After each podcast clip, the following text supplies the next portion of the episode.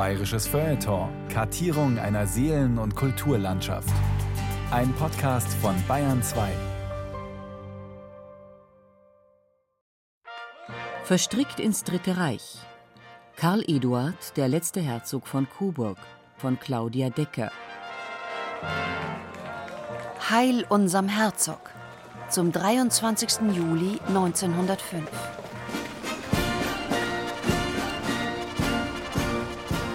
Willkommen, Herzog, im Coburger Land. So braust es durch Städte und Orte. Wir bringen dir Wahrheit zum Unterpfand und Treue im fränkischen Worte. Gott segne dich, Herzog, in unserem Land. Die Heimat soll es dir werden. Dann schreiten wir mit dir Hand in Hand, und nichts kann uns trennen auf Erden.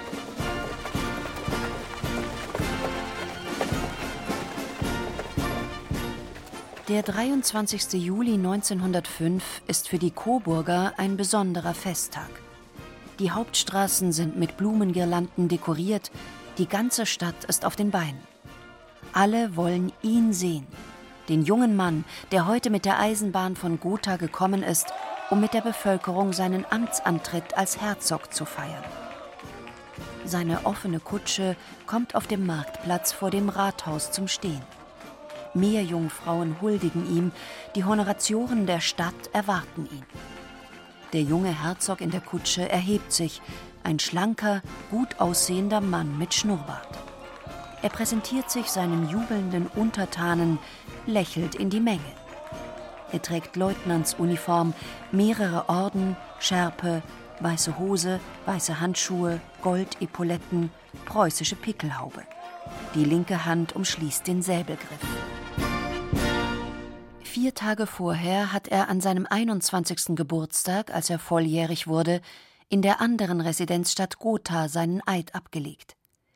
Der komplette Titel des neuen Regenten lautet seitdem Karl Eduard, Herzog von Sachsen, Coburg und Gotha, königlicher Prinz von Großbritannien und Irland, Herzog zu Sachsen, Herzog zu Jülich, Kleve und Berg, zu Enger Herzog Karl Eduard ist europäischer Hochadel.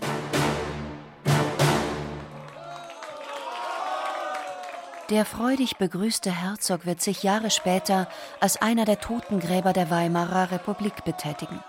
Und er wird auf internationalem Parkett als adliger Repräsentant des Dritten Reiches glänzen. Ja, und nun sind wir in der Belle Etage des oberen Schlossbereiches. Hier sind die Wohn- und Gesellschaftsräume. Also hier muss man sich eben seinen Schreibtisch vorstellen, auch ein bequemes Sofa. Spurensuche in der Lebensgeschichte eines Mannes, der am 19. Juli 1884 in England als Enkelsohn der legendären Queen Victoria geboren wird. Wohlbehütet wächst er auf und ist zu Hause in Schlössern in England und Schottland und in Deutschland, wo seine Mutter herstammt. Die alte Queen ist strenge Beobachterin seiner Fortschritte. Im Elite College Eton bekommt er eine exzellente, liberale englische Erziehung.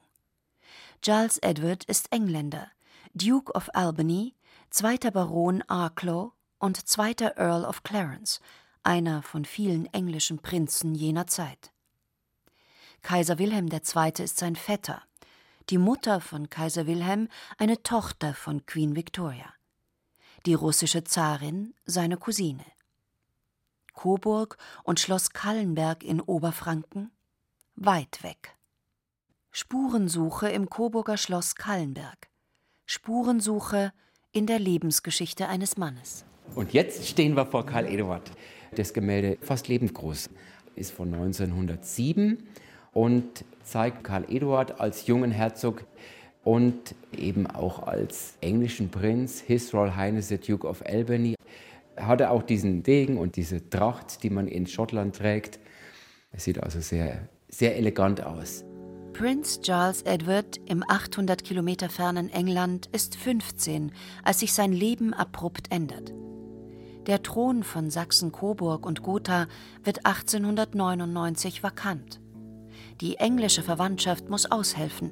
Queen Victoria hat die Angelegenheit monatelang auf ihrem Schreibtisch. This Coburg business makes me quite miserable.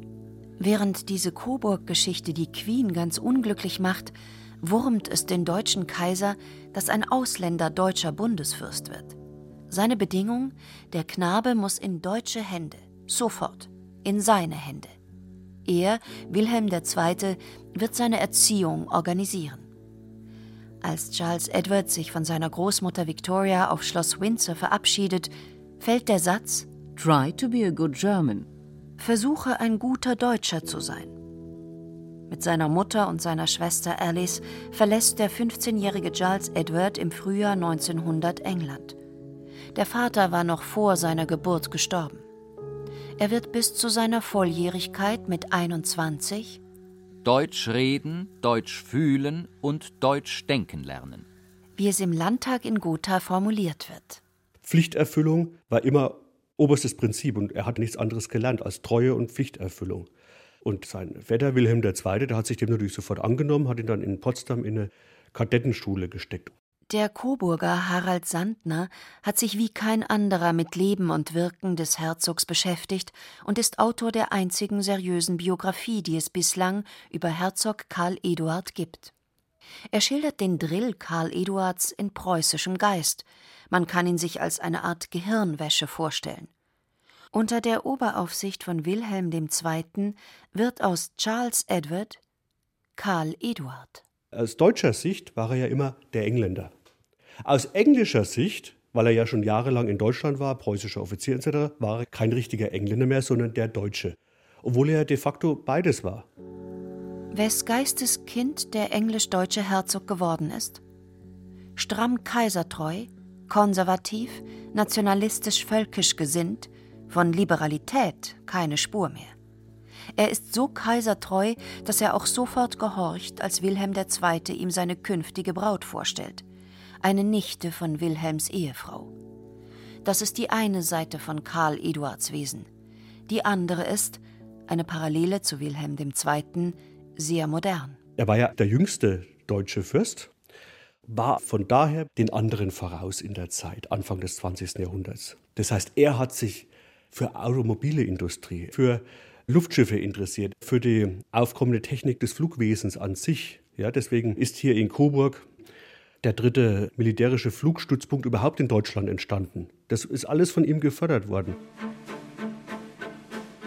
Das angenehme Leben eines deutschen Herzogs mit den immer wiederkehrenden Terminen, Kaisergeburtstag im Januar, Jagden in den zahlreichen Domänenwäldern, Wechsel zwischen den Residenzen in Coburg und in Gotha, Sommerurlaube in der Toskana, Wintersport in Tirol mit inzwischen vier Kindern, Besuche der royalen Verwandten auch in England, diesen eingespielten Alltag beendet jäh der Erste Weltkrieg. Es muss denn das Schwert nun entscheiden. Mitten im Frieden überfällt uns der Feind. Darum auf zu den Waffen!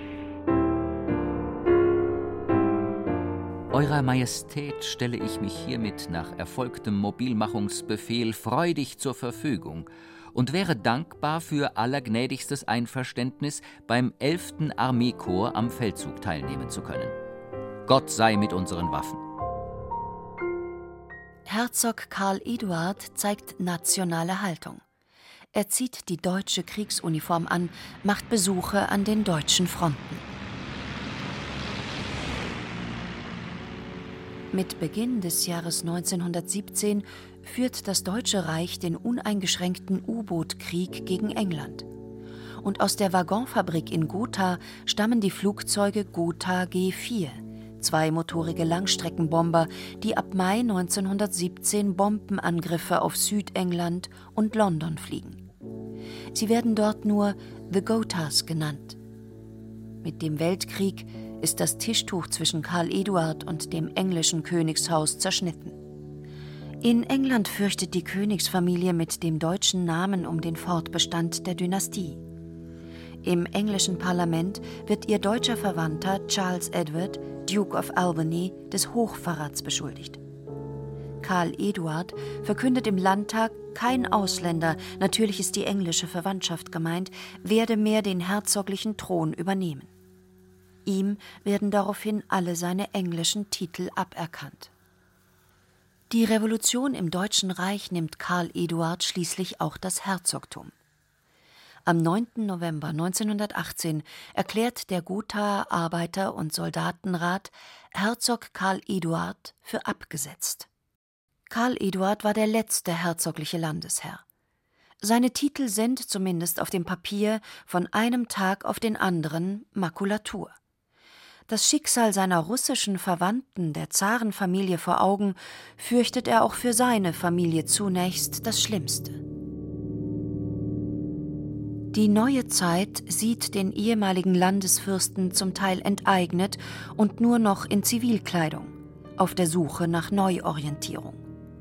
Wohnhaft im Schloss Kallenberg in Coburg. Putschversuche und politische Morde lassen die ungeliebte Weimarer Republik nicht zur Ruhe kommen. Karl Eduard entdeckt die völkischen und Ultrarechten als neue politische Heimat. Und schließlich die NSDAP. Dieser noch unbedeutenden Splittergruppe und ihrem Führer Adolf Hitler begegnet er zum ersten Mal im Oktober 1922. Es ist ein wichtiges Datum, der 14. Oktober 1922. Folgenschwer für Coburg, folgenschwer für die NSDAP und folgenschwer für Karl Eduard. Der Zug nach Coburg im Oktober 1922. Völkische Verbände beabsichtigten, in Coburg einen sogenannten Deutschen Tag abzuhalten. Schreibt Adolf Hitler in seinem Buch Mein Kampf. Ich selbst erhielt eine Einladung hierzu mit dem Vermerk, dass es erwünscht wäre, wenn ich noch einige Begleitung mitbrächte. Dieses Ersuchen, das ich vormittags um 11 Uhr in die Hand erhielt, kam mir sehr gelegen. Hitler hat den propagandistischen Wert dieses Auftrittes sofort erkannt. Er hat Auflagen bekommen von der Coburger Polizei. Keine geschlossene Marschformation innerhalb der Stadt, keine Musikkapelle, keine Fahnen. Es fuhr erstmals ein Sonderzug mit SA-Leuten nach Coburg. Und so wie Hitler in Coburg ankam, hat er sich sofort über diese polizeilichen Anordnungen hinweggesetzt. Das heißt, er hat von vornherein das Kräftemessen mit der Staatsmacht probiert.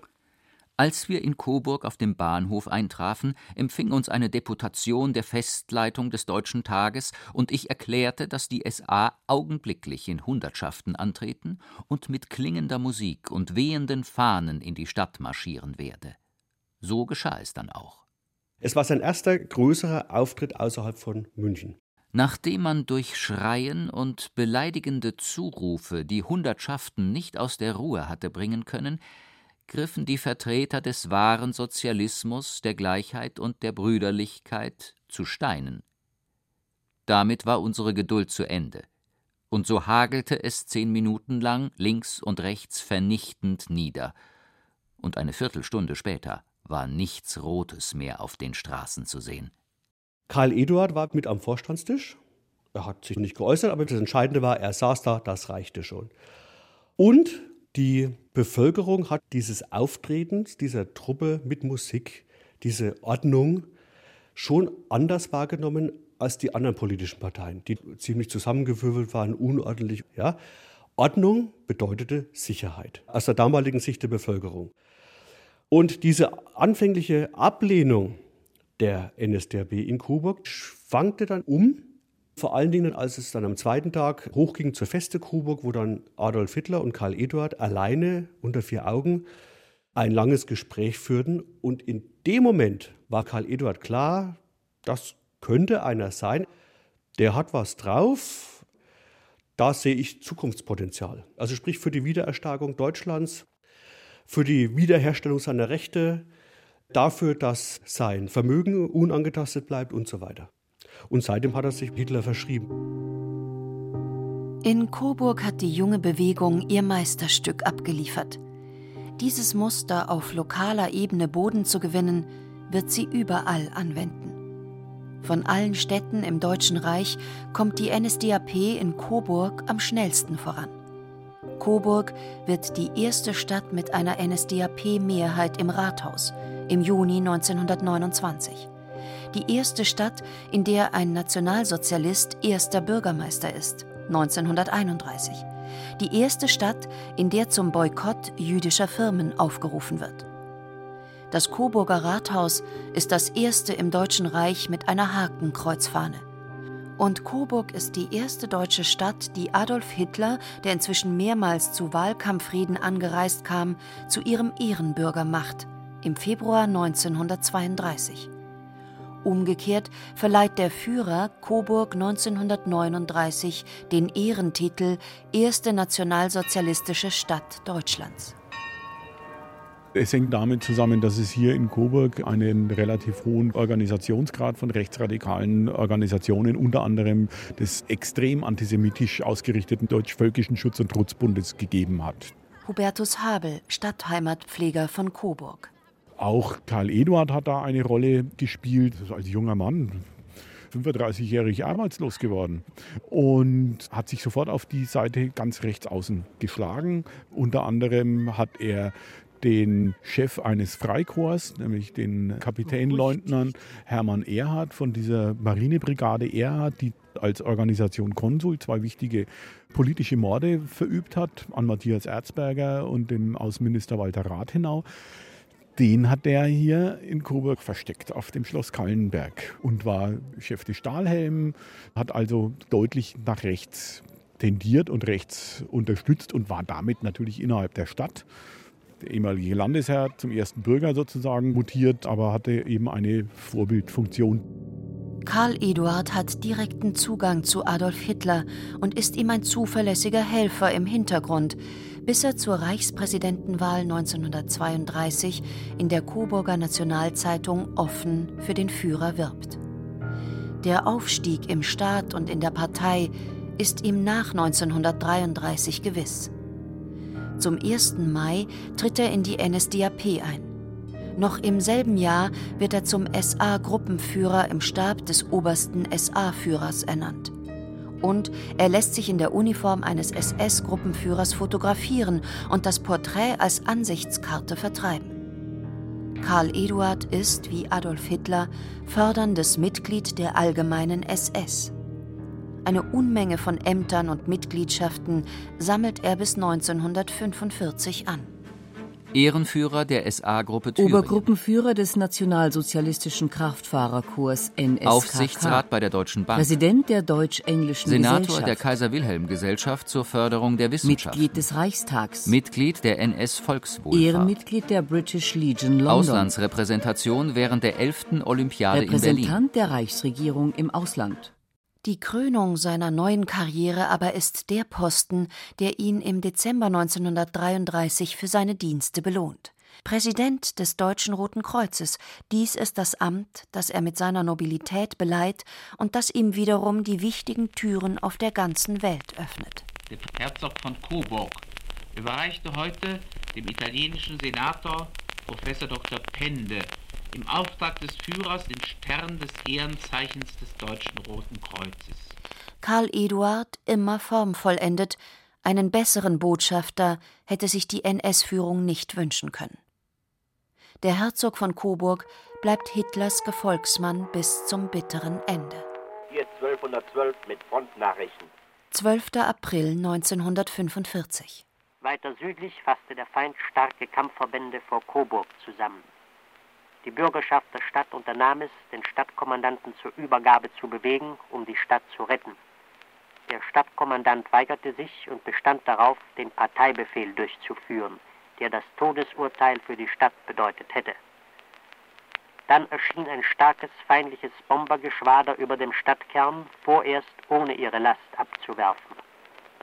Eine Gruppe entschlossener Bürger verhaftete daraufhin den Stadtkommandanten und die Stadt wurde zur Übergabe bereit gemacht.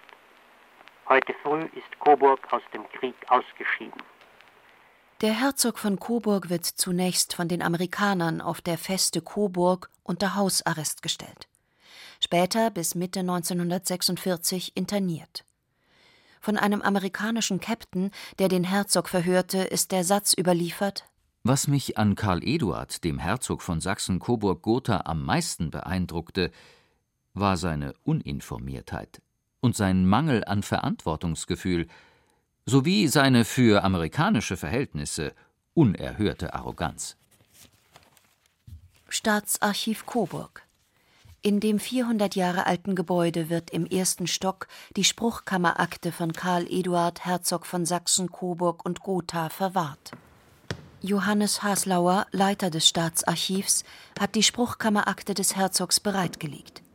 Vier unscheinbare Mappen aus grauer Pappe. Wir machen mal auf und lüften das Geheimnis. Vergilbte, lose, dünne Blätter zeugen von drei Jahren des Entnazifizierungsverfahrens. Zuerst vor der Spruchkammer Coburg, besetzt mit Laienrichtern, gegen den ersten Bürger der Stadt, den Herzog von Coburg, im Mai 1948. Und im Juni hat sie dann den Spruch gefällt, die Coburger Kammer. Und interessanterweise hat dann aber die Militärregierung, das war auch noch eine Möglichkeit, die Sache aufgegriffen, weil sie mit dem Spruch nicht einverstanden war. Die Kammer hat Karl Eduard als minder belastet eingestuft. Minder belastet, das ist die dritte Kategorie. Die erste heißt Hauptschuldige, das sind Kriegsverbrecher. Die zweite Kategorie Belastete. Dazu zählen sogenannte Aktivisten, Militaristen und Nutznießer. Und nach den Minderbelasteten kommen nur noch viertens und fünftens Mitläufer und Entlastete. Es wird noch mehrmals verhandelt, auch in München und Nürnberg. Die Akte füllt sich. Er war hier als Minderbelasteter eingestuft worden. Und das schien ihm zu streng. Ein Schreiben, das zum letzten Verfahren eingereicht wird, 1950, enthält zwei Blätter mit Unterschriften. Sie sehen also hier eine Unterschriftenliste. Da haben also mindestens 30, 40 Personen unterzeichnet und haben sich hier für ihren Karl Eduard verwendet. Interessant ist auch, dass Betroffene ihre Entlastungszeugen beibringen können, die Kammern aber keine Belastungszeugen suchen. Karl Eduard jedenfalls wird im letzten Verfahren im Juni 1950 als Mitläufer eingestuft. Er muss 5000 Mark an einen Wiedergutmachungsfonds zahlen. Er ist ein freier Mann und stirbt im Alter von 69 Jahren am 6. März 1954 in Coburg. Wie geht die Stadt Coburg, die voller Stolz ihre blaublütige Geschichte für den Tourismus vermarktet, mit ihrer Vorreiterrolle für den Nationalsozialismus und mit der Rolle ihres letzten Herzogs um?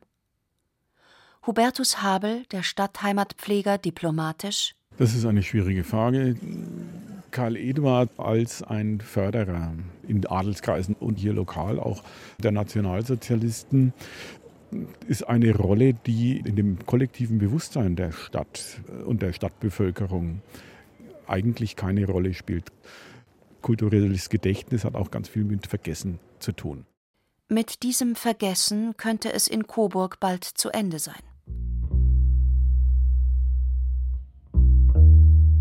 Der Stadtrat hat im Januar 2016 eine Historikerkommission einberufen. Sie soll die Geschichte Coburgs von 1900 bis 1950 erforschen. Die Kommission wird auch den letzten Herzog von Coburg ins Visier nehmen. Verstrickt ins Dritte Reich. Karl Eduard, der letzte Herzog von Coburg. In der Reihe Land und Leute hörten Sie eine Sendung von Claudia Decker. Es sprachen Annette Wunsch, Marleen Reichert und Christian Schuler. Ton und Technik Birgit Vetter. Regie Josef Berlinger. Redaktion Heidi Wolf. Eine Produktion des Bayerischen Rundfunks 2016.